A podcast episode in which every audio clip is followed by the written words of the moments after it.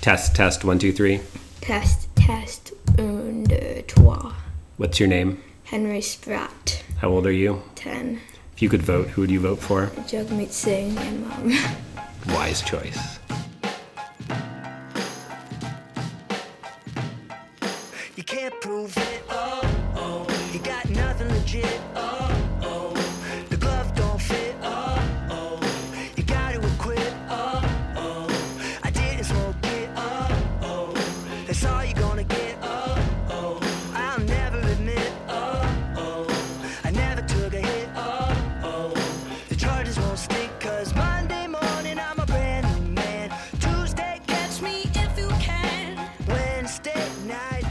Welcome to the docket, episode 98. My name is Michael Spratt. And I'm Louise Arbour. Hi, Louise. How are you? Hi, Michael. Happy Thanksgiving. I know, it was a great Thanksgiving. Fantastic. I made two pies. All right, bragging. You actually made the entire dinner. That's true. That's true. You bought it. I just made that's it. also true. Um, what have you been up to? Other than eating my pies. Actually, I just came back from uh, New York for the Global Commission on Drug Policies. Good time? Good time, yeah. Good spirit, good uh, uh, people, much more attentive. And you know, what happened in Canada helps some way. Yeah, I'm glad this federal election there's been some talk about decriminalizing all drugs and safe supply. I mean, not talks from the conservatives or the liberals, but the Green and the NDP parties have both been talking about some very different drug policy that I think is probably in line with what the Global Commission is recommending. Very much so, like essentially moving to a public health grounding of policies rather than repression and the so called war on drugs. But the interesting part, it seems to me, which I stressed with my interlocutors internationally, is that there's no movement in Canada to reverse. You know, there was a lot of fear mongering about, oh, legalization of cannabis, you know, carnage on the highways of the nation will follow, and every youth will now become an addict, all kinds of hysteria in some small quarters. But now, a year into it, in the middle of a federal election, if anything, the voices that are heard are the progressive ones, and nobody's seriously thinking they're going to win an election by saying, let's go back to the dark days. So Yeah. that's in itself interesting. Yeah, I think um, Andrew Scheer made some mention of not rolling back the legalization of marijuana and you know the whole safe consumption sites and harm reduction it seems to be sort of less of the fear mongering that we saw in the dying days of the harper government where they you know compared it to safe consumption sites to like heroin dens on the corner of suburban streets and stuff. So yeah, I mean, it's incrementally getting better, but I think we need to do better than incrementally when there's an opioid crisis and No, people are dying and our justice system is straining. Absolutely, absolutely. But anyway, enough of drugs. Enough about drugs. Um, we'll see if we can keep the background noise to a minimum. We've banished the children to their rooms, And the dogs. and Emilie's around somewhere. I think she's gets her one hour of rest before she's back out on the campaign trail in the last week of the election. Um, but you and I both independently on Friday night of the long weekend saw a Globe and Mail uh, headline, um, and I'll just read the headline. Supreme Court rules Canadian judges have been too soft on punishment for 30 years. Right. Can't be right. Yeah, we both. I said, Have you seen that? Now, have you read the case? Now, let's have a look. What is this? So we did. And I think we'll conclude, we'll come back and look at it, but I think we'll conclude that the headline was possibly slightly misleading. Um, but this all comes from a recent Supreme Court of uh, Canada decision released um, just last week, uh, a split decision of the Supreme Court of uh, 5 4 decision. Uh, the case is. Not 5 4. And to me, Oh. it's a big issue. 4 3. 4 3. Seven bench. Oh, I just assumed. And I'll say at the outset, I won't say at the outset because we have to get into the case before I say at the outset. So this is the case of uh, Poulin, who was an elderly gentleman when he was sentenced. Um, he was found guilty in 2016 of historic sexual offenses that happened between 1979 and 1987. And the interesting part about his case is that when the offenses were committed between those dates, um, the the punishment was you know a custodial sentence. Uh, in the interim, in the intervening years, conditional sentences were brought in so that those offenses were eligible for a conditional sentence. That's a, a custodial sentence, but one that's served in your house, like house arrest that we normally think about. And then those conditional sentences, the availability of them were repealed by um, uh, the Harper government. And when he was sentenced in 2016, uh, those conditional sentences were gone. And so we have a case where there was one sentence when the offense was committed, there was a lesser sentence in the intervening years, and then there was another sentence uh, that was more harsh when he was actually sentenced. And the question that the Supreme Court dealt with is what sentencing regime applies. Exactly. So the Supreme Court dealt with Section 11I of the Charter in finding out sort of which benefit the accused gets um, between these three different sentencing options. Um, Section 11 of the uh, 11I of the Charter states that any person charged with an offense has the right if found guilty of the offense, and if the punishment for the offense has been varied between the time of commission and the time of sentencing to the benefit of the lesser punishment. And in French, Louise? In French, it reads Tout inculpé a le droit, petit i, de bénéficier de la peine la moins sévère lorsque la peine qui, qui sanctionne l'infraction dont il a été déclaré coupable est modifiée entre le moment de la perpétration de l'infraction et celui de la sentence. So the question that the court was dealing with is is this section to be interpreted in a binary way in that you get the benefit of the lesser sentence between the sentence that was available when you committed the offense or the sentence available when you were sentenced Yeah, you have to pick the lesser of, of those two the one at commission of the offense or the one at sentence. So that's the binary interpretation.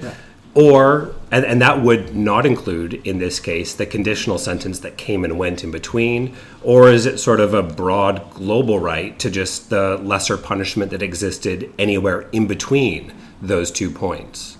in between, as the text says, but we'll get to that. Mm, well, yeah, but yeah, at- it's basically the, the other option, the, the so-called glo- global right would be to have the benefit of the most lenient sentence that was ever available in law between the time that you committed the offense throughout the period up to sentencing.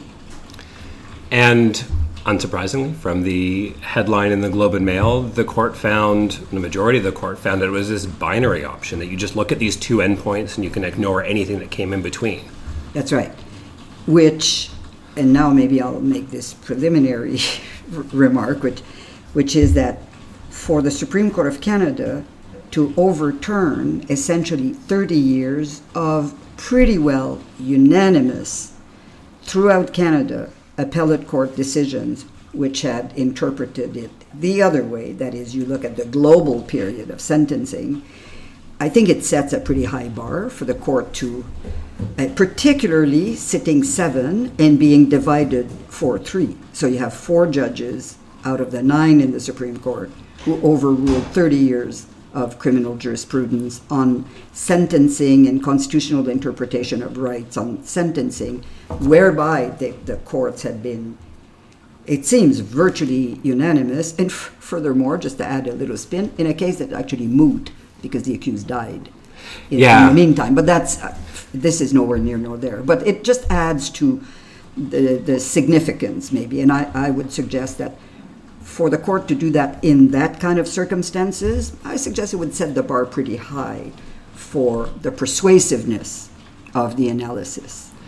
And I think the reason why they were sitting two judges short is because uh, the Chief Justice, Justice McLachlin, I think, was perhaps. Well, I can't speculate. I mean, just his. It yeah. came like in the middle of. I, I think it, it came in the middle of when she might not have been sitting or that it was The- heard. I don't think know. it really matters to speculate. That you know, the bottom line still is that you have a bench of seven, which you know, had it been unanimous, it's one thing. But when you see a bench of seven that splits four three on an issue, on a and reversing, a, you know, a long, long series of unanimous Mm-hmm. jurisprudence, it, it it immediately is quite intriguing. So you think, well, these for thirty years, these appellate courts must have been way out in the left field, and it must be blatantly obvious that this is wrong. Well, and the majority actually is- says that. I mean, this is a decision written by Justice Sheilah Martin, concurred with by uh, Wagner, Moldaver, and Cote. The dissent uh, is written by Justice Karakatsanis with Abella and Brown concurring. And essentially, the majority says they recognize that there's been all these decisions, but they just sort of say they got it wrong. Obviously wrong. Yeah. For the last three decades. And again, just just to add to context a little bit, at the very end of the reasons for judgment of the majority, there's just an additional little point which I find quite intriguing, which is that the Crown says, if you're going to agree with us, essentially on this binary position, you know, it would be really nice if at the end point you took not sentencing at the end point, but charge. Because if the law was charged was changed between charge and sentencing, we're worried there could be a lot of unfairness. So this is even uh, the Crown saying, strictly speaking, the way you're going, we concede. So now, how could you fix that? In the charter, it said sentencing, not charge. So you'd need a constitutional amendment That's easy to do. or you would need, as it's hinted, at some point later in the future, use another right to come at it through some other kind of fairness. The simple way to have fixed it would have been to agree with the dissenting opinion that everything is open, but that's not the way. It sort of seemed that way when I was reading the the majority's decision. It seemed that a lot of the arguments, and let, we can go through them maybe now, but a lot of them seemed a little bit strained. And like when I initially, when I sort of thought about it, I could see the attraction of the majority's sort of decision. I mean, when you're you know committing an offense or when you're charged with an like around that time you know there's this transactional cost benefit general deterrence thing that we all think about or specific deterrence thing where you know the sentence might or the available sentence might play a role in deciding if you commit the offense. I mean i think anyone that has done criminal law knows that that those sort of transactional It's very theoretical, but doesn't happen in the real world, but fine. And then, you know, for the sentencing, like it only seems fair that you're sentenced with, you know, what society has evolved to think that that offense is worth. And If that might have changed Yeah, if it's more lenient. if it's more lenient. Yeah. And I mean, that might have changed. So I could sort of see the attraction of using those points. And, you know, just because, especially for these sexually based offenses where they can go undetected for a long time, just because there might have been a small blip in the middle where, you know, an even lower sentence was imposed, why should you get the benefit of that? If it had nothing to do at all with your specific act and your specific sentencing. But then the more I read the majority's decision, they convinced me more and more that they were wrong. Yeah, I think it's interesting. It, you know, when you look at the reasons for judgment, uh, certainly on, from the eyes of, of people like me who have written some, it doesn't matter what your process is. Certainly in my case, I, writing was always a process of discovery. I mean, it has often happened to me that my first impression of the case, frankly, even after hearing as a trial judge, for instance, coming out thinking, I'm pretty, yeah, I really think it goes this way.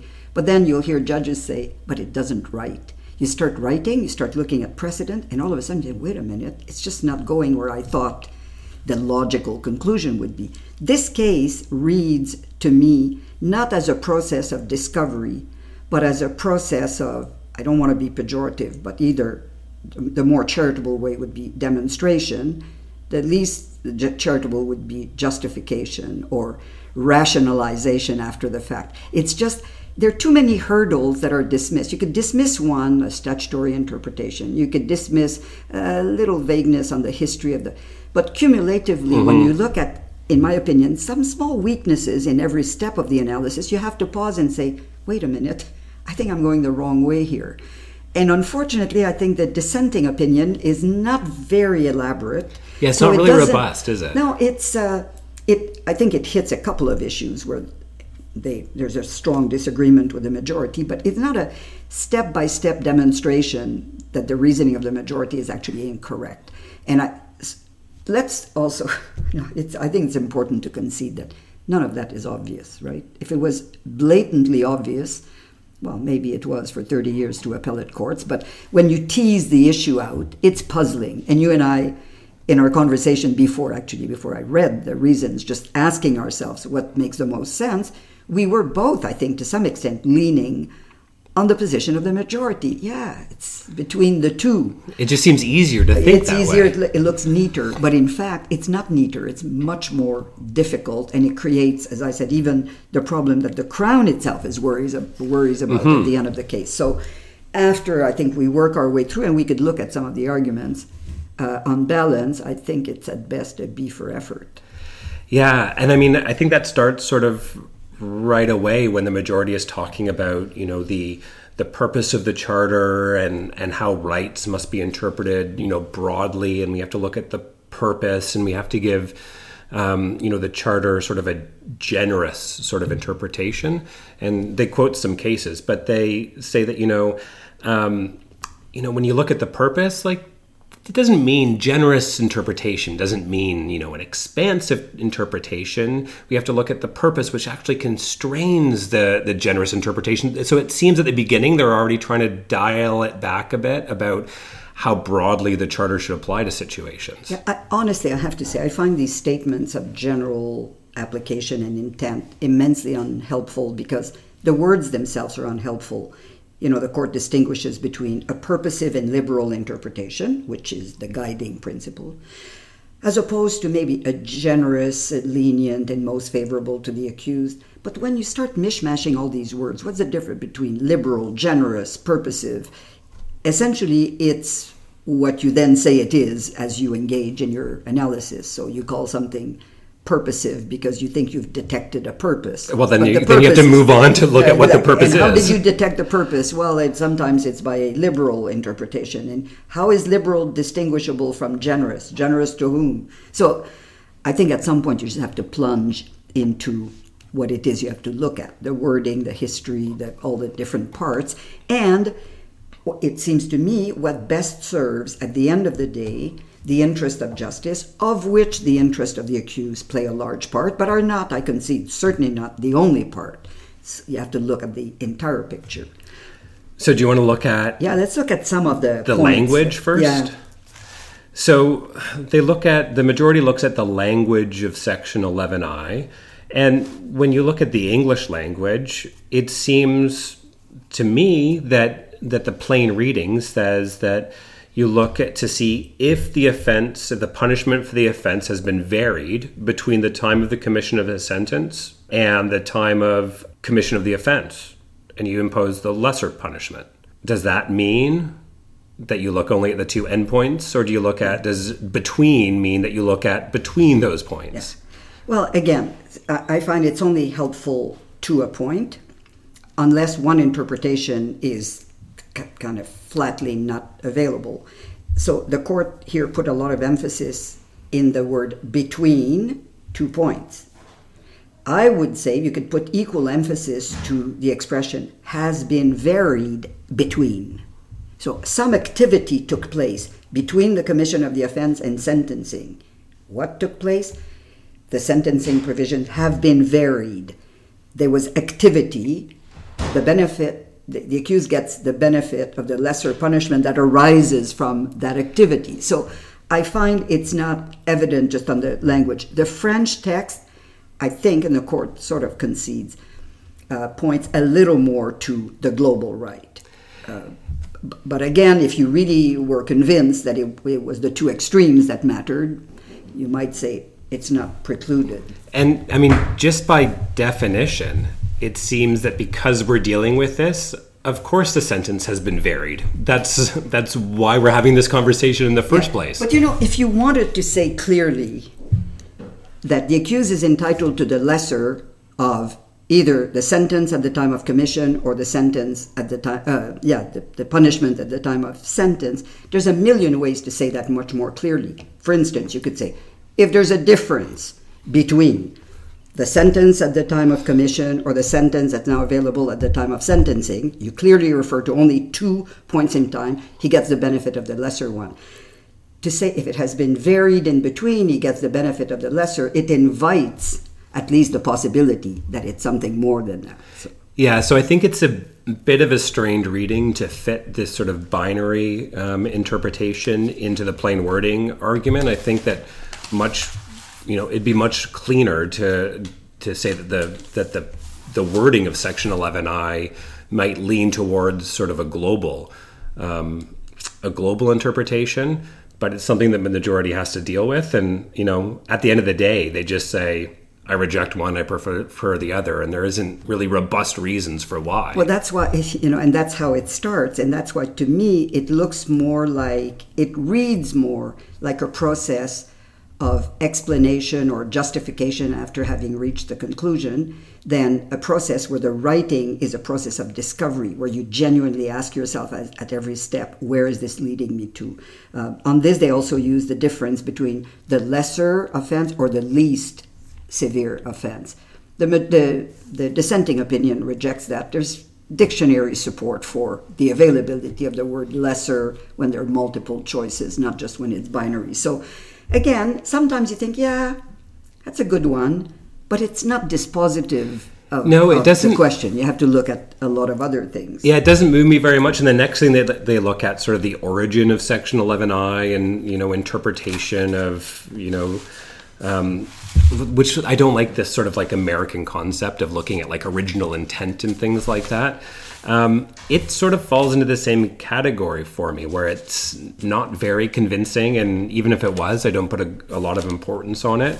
Because they go back and look at um, what was originally a draft document of of the charter from 1969, which you know uh, which says that you know the it's the right of the person on being found guilty of an offense not to be subject to a penalty heavier than the one applicable at the time that the offense was committed, which is I think much more clearly would support sort of this binary definition and I mean, the court se- se- seems to say that when you look at that, then you can see sort of the intent in Section 11I. The way that I look at it is they said it clearly before, they didn't say it clearly in the actual charter. So I don't know, either you can say that that intent must have moved over or that they moved away from that initial 1969 intent because that's not how they wrote it.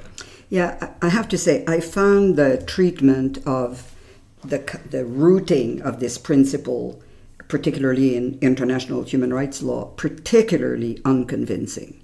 Uh, first of all, everything, the Charter, we, we tend to forget that. The Charter, the Canadian Charter of Rights and Freedom, is very rooted in the Universal Declaration of Human Rights. This is sort of 1948. This is the, the mother of all the instruments that followed. The court doesn't refer to that, but it referred to the International Covenant on Civil and Political Rights. And somewhat bizarrely to me, it put a lot of emphasis on the European Court of Human Rights, which applies the European Convention on Human Rights. Now, Canada is not a party to the, to the European Convention, but it has acceded to the International uh, Covenant on Civil and Political Rights. So, the relevant document here, the most relevant document, apart from the Charter itself and its Canadian legislative history and the Interpretation Act and so on, is the International Covenant on Civil and Political Rights, not the European jurisprudence, which is rooted in a different language. Actually, the European uh, Convention has the same language as the Universal Declaration and is not very informative. It's really a statement of general principle that you should get the lesser punishment. The International Covenant, on the other hand, of uh, civil and political rights, to which Canada has acceded, and therefore that's part of Canadian law insofar treaties are, is the only one that actually answers that question. And how does it- and how does it well, answer Because it adds that sentence, which the, court actually says, "You, this is a little more troubling." Well, I think it's a little more than troubling. Let me just see where I wrote that down. Um, it says, hold on a second. Accession to the ICC. Yeah. It adds a sentence after the general principle that everybody has, which is uh, an offender is entitled to lesser punishment. It says, if subsequent to the commission of the offense, provision is made by law for the imposition of a lighter penalty, the offender shall benefit thereby. So it seems pretty clear that that's Yes, sort of a at global any time, interpretation. If subsequent to the commission of the offense, not at the time of sentencing, provision is made by law for the imposition of a lighter the lighter penalty, the offender shall benefit thereby. It's the only place where you find language that uh, and the and uh, Justice Martin in that she said, admittedly, this is more ambiguous. Well, if you were actually in a process of discovering what it meant, you would say, well, that's very helpful. Yeah. Actually, to suggest that it opens up a choice of all the provisions in between. On that, the, so I find on this international law stuff not enough emphasis on the international covenant, which is applicable in Canada, and quite a bit of emphasis or references to the International Convention, which has different language, which is neither applicable in Canada or exactly the same as Section 11I, so it doesn't really help. There's I just want, there's another argument that I find actually very puzzling, and the minority sort of addresses it. Twice in the reasons, the court said, if we were to choose this global right, so basically you're entitled to the, the benefit of the lesser punishment at any point in time where there's been statutory activity between the commission of the offense and sentencing. What a job that would be for the Crown and for the, the defense counsel and the court to to examine all the legislative history and and then debate which one is actually in this case more favorable to the accused. Uh, I can tell you pretty Too easily much what's work. It's it's sort of our job, and it's not a debate. What's more favorable? Like it's it's And- readily apparent what is more favorable. But you know, the, the point is actually, it's quite tricky because, you know, is this punishment more or less favorable to this accused? Well, it depends. If it's punishment that is colored by whether you've committed pre- you're an offender, you know, previous offenses, there are lots of factors. But that's our jobs as, you know, whether something is complex is not a reason to say, well, we shouldn't adopt that interpretation of the law because it's just too hard, it's too complicated and complex, and it would it would be time consuming. Well, that's why the professionals of the justice system are there to give give force to constitutional provisions and protection. So I find that particular part of the analysis actually quite bizarre. And I don't think, I mean, they didn't explicitly make this argument in the majority, but it's the flavor that I sort of got, sort of like this floodgates argument. Like, it could open up lesser sentences for everyone, for all offenses. But these situations don't arise very often. Well, in fact, in the review of the jurisprudence, when the court said, you know, for 30 years, Canadian courts have done that, we have to remind ourselves we're talking about historic, so called historic offenses. It could happen if, of course, we change government very frequently and they keep fiddling around with criminal code sentencing provisions. You could have a lot of movement. But for the most part, we're talking decades, you know, where the awareness, and most of, uh, I think the majority of these cases have been uh, sexual offenses related from, you know, gross indecency at the time, the abolition of rape as such, aggravated sexual assault. So it's true, historical offenses play a large part. They've also been uh, murder cases. You know, you can imagine a case, for instance, where somebody would have committed a murder at the time that Canada had the death penalty. I forget now, was it early 70s that it was formally abolished? Yeah, as somewhere to around just there. a moratorium. So, say you committed a murder in 1969, where the death penalty is applicable. Then it is eradicated, it's abolished for 30 years. Then you get a government that actually, because of your case, there's public outrage. By the time you are arrested and found and charged, and we know what the delays are in our court, it could be several years before you're actually sentenced. By the time of sentencing, the death penalty is restored.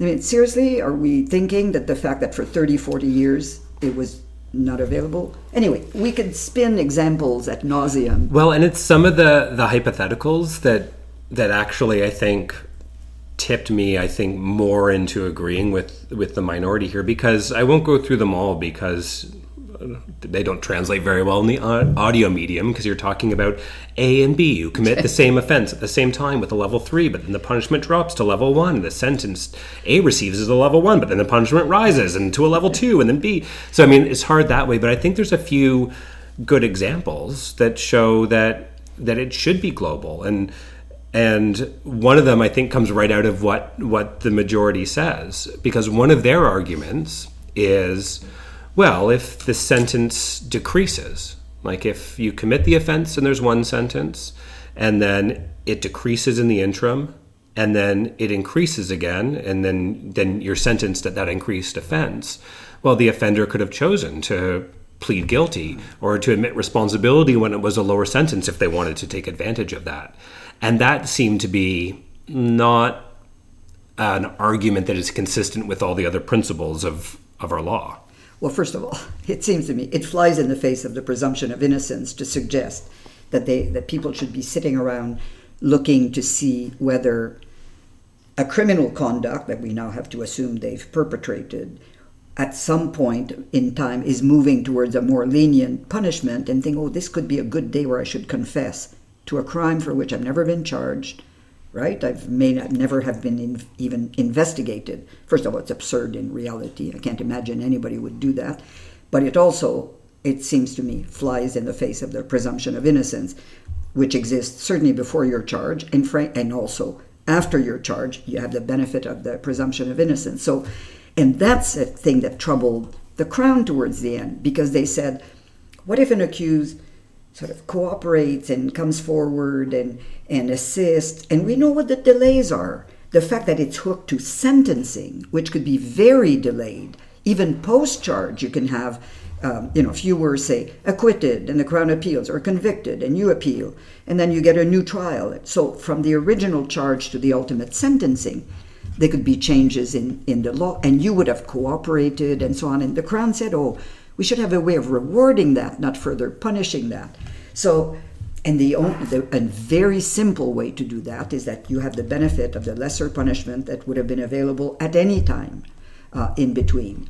And again, it seems to me we need to keep stressing the availability of the, the lesser punishment is not the same as its suitability. Right, just because right. something's available doesn't... doesn't mean you're entitled, definitely, for instance, in this case, to a conditional sentence. It only means that under the court's interpretation, you can't even make the argument that an 82 sick year old should get a conditional sentence.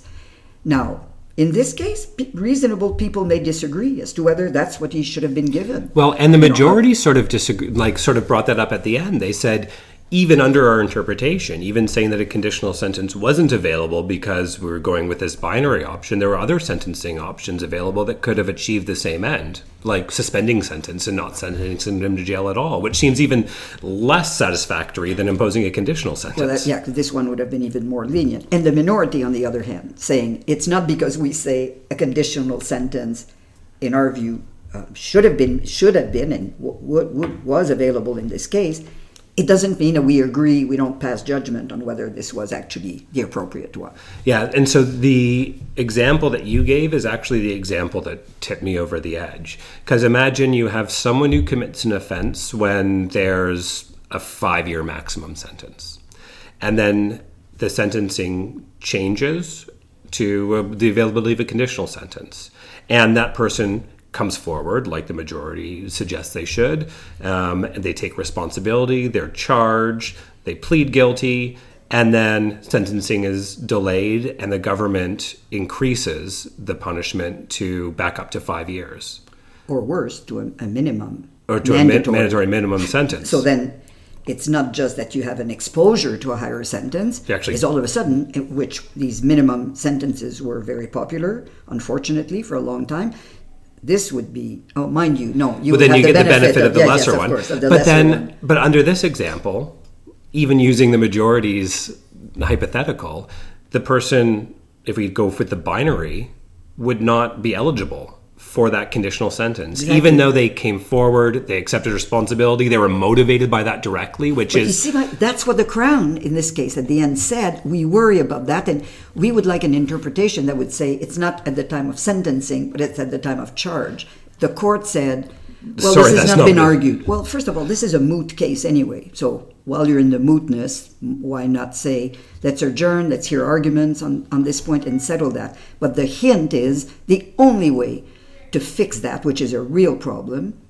is to use another charter right. That's, I don't know, an equality right, something else to come biting at this from some other way because or for the court to eventually reverse itself on that. And when you're twisting yourself into knots to try to deal with those situations, maybe it means that, that your binary option is not the, not the right way. Right. That's right. So yeah, some of these examples, and I think you can think of examples. Uh, you know, you can come up with examples to have two offenders who commit an offense at the same time, and one is treated more leniently or less leniently, depending on you know which interpretation you choose. And when it cuts both ways, I don't think it really supports this binary binary interpretation that the majority comes up with. But you know, um, I think it will be interesting to see. I'm not sure that this will give rise to an uprising and a grassroots movement, but what is at the the root of this case, at the heart of it, which is really not discussed at all by the court, is the treatment in criminal law of historical offenses. And we tend to focus on uh, historic sexual offenses because there's such a history of perfectly understandable non-disclosure for a long time. It's very, it's a very unique type of circumstances. But there've been other historic offenses, uh, uh, war crimes. In the whole of the common law world, they've been virtually no success anywhere, including in Canada, on the very late prosecution of Nazi war criminals.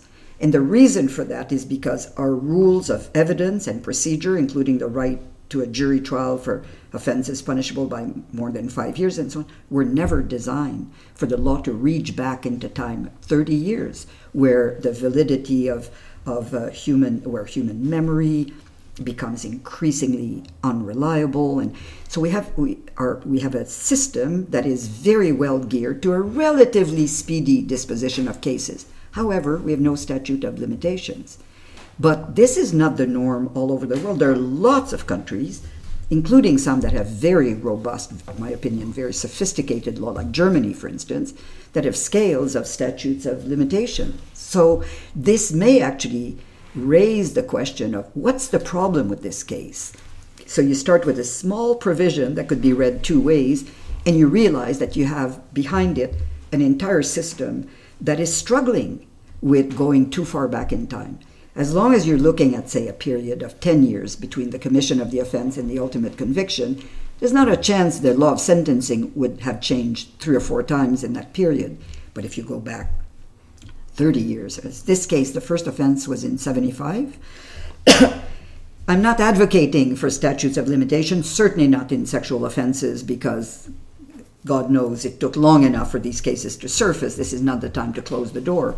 But it begs the question of whether, for historic offenses, we have appropriate uh, laws. And, and this one, I think, is a really good example of how we struggle. Well, and it's especially hard in, in sentencing. I mean, prosecution and actually the trial is one thing because it's hard enough. I always say to juries that uh, memories, like fine wine, don't get better with time. Um, I mean, cases get harder to prosecute, they get harder to defend, evidence degrades, but then sentencing is even harder because in 30 years, someone can change their circumstances, their way of looking at things um, you know, their personal circumstances can change quite a bit, which can make sentencing difficult. I mean, under the, the Youth Criminal Justice Act, we want to have speedy trials because, especially for youth, we want to have sort of the conduct and the punishment close together so that youth can connect benefit the two for rehabilitation and benefit for one thing. exactly. But the farther we get those apart, even when you're dealing with adults, there's this disconnect between the punishment or the conduct that you're punishing and the circumstances of the offender and the suitability of that punishment as evidenced here. Well, and in fact, again, if we look at, at historic sexual offenses, some of which have taken decades and decades to come to court, the one thing they may pretty well all have in common is that at the time of trial and sentencing, the accused is going to be an old man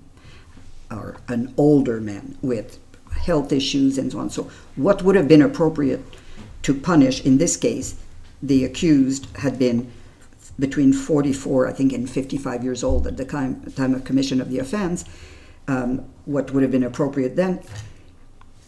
You know, you, you don't want to argue that you should have had the benefit of either the silence of the complainants for all that time or the, the bare negligence of the system all that time.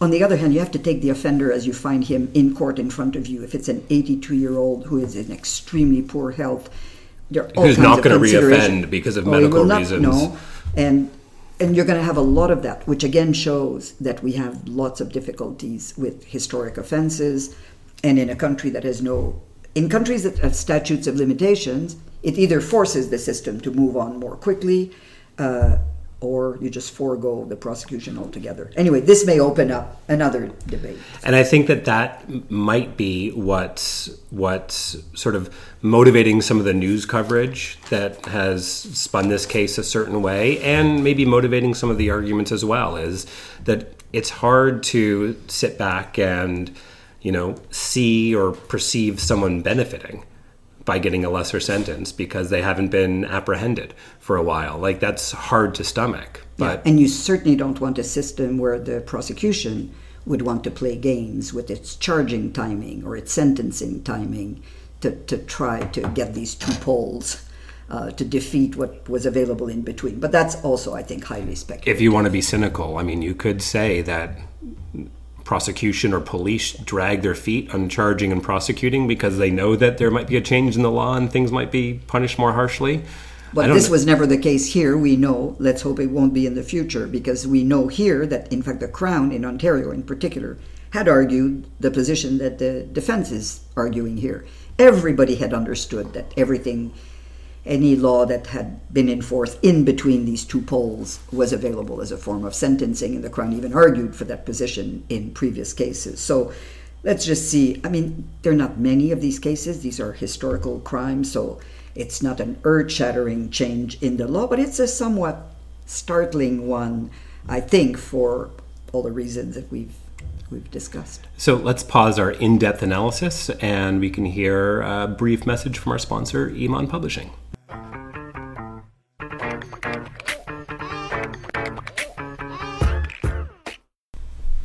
This episode is sponsored by Emond Publishing's Criminal Law series, which features practical texts covering various areas of criminal practice.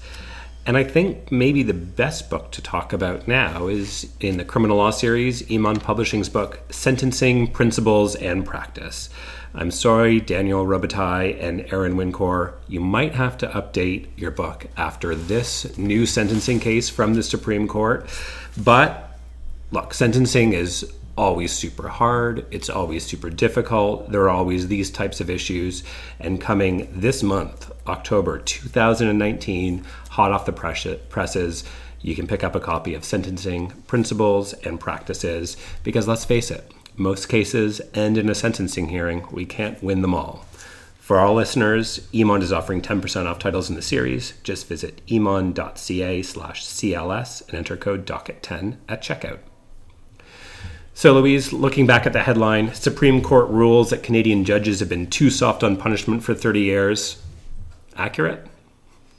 Uh, I think it's a very superficial way of, of catching um, catching the essence of, of this case. So, maybe a better te- headline would have been Supreme Court rules that in a small handful of cases, the courts have been maybe too soft on punishing for the last 30 years. But even I, I don't like the too soft on punishing. I think this was the interpretation of a constitutional right that was enshrined in language that is rooted in the Universal Declaration of Human Rights, goes back a long time, but has its own legislative history. It's not a question of leniency to the accused.